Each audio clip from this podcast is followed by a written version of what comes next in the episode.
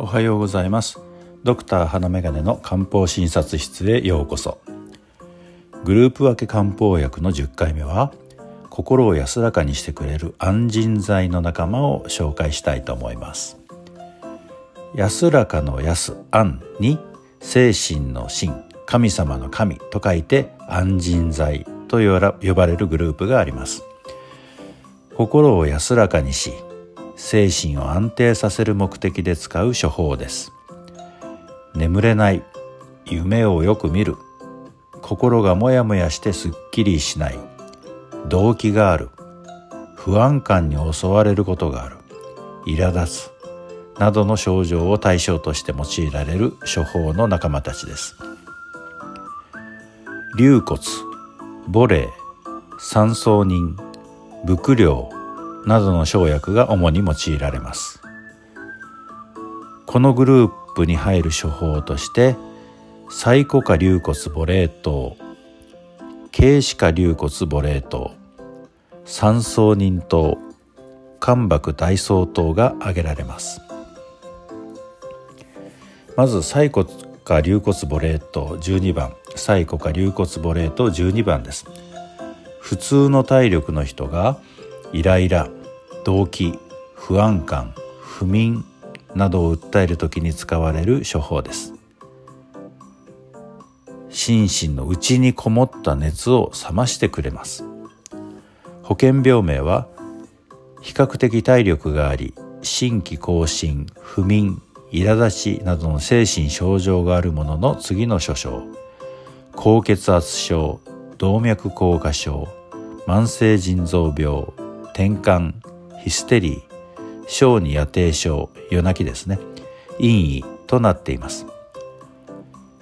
精神的ストレスから血圧が高くなっているような方の血圧を安定させる方向に働きます。龍骨母霊伏量などが精神を安らかにしてくれる作用があります。また細古と黄金も入ってましてこれらがこもった熱を冷ましてくれます。軽視下流骨母霊糖26番。軽視下流骨母霊糖26番。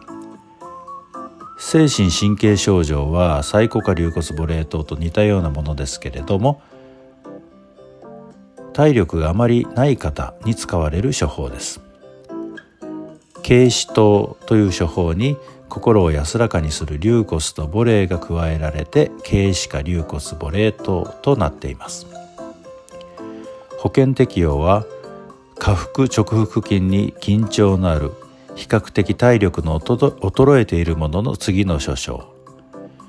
小児や尿症。神経衰弱。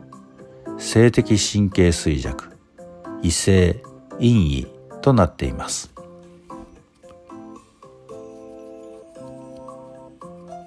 性的な夢をよく見るといったような方。の場合は性的神経衰弱に陥っていることが多いと言われますがそういう方に使われることもある処方となります。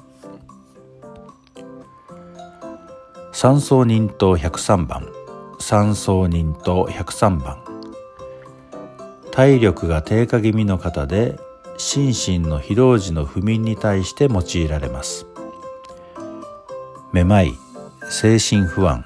神経過敏夢をよく見るなどといった症状が認められます。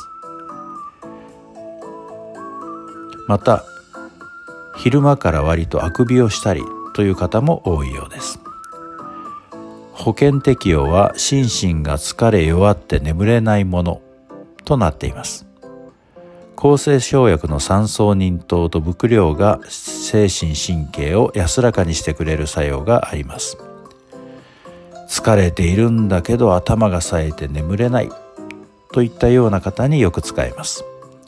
催眠作用があるわけではありませんが眠りにつきやすくしてくれるようです。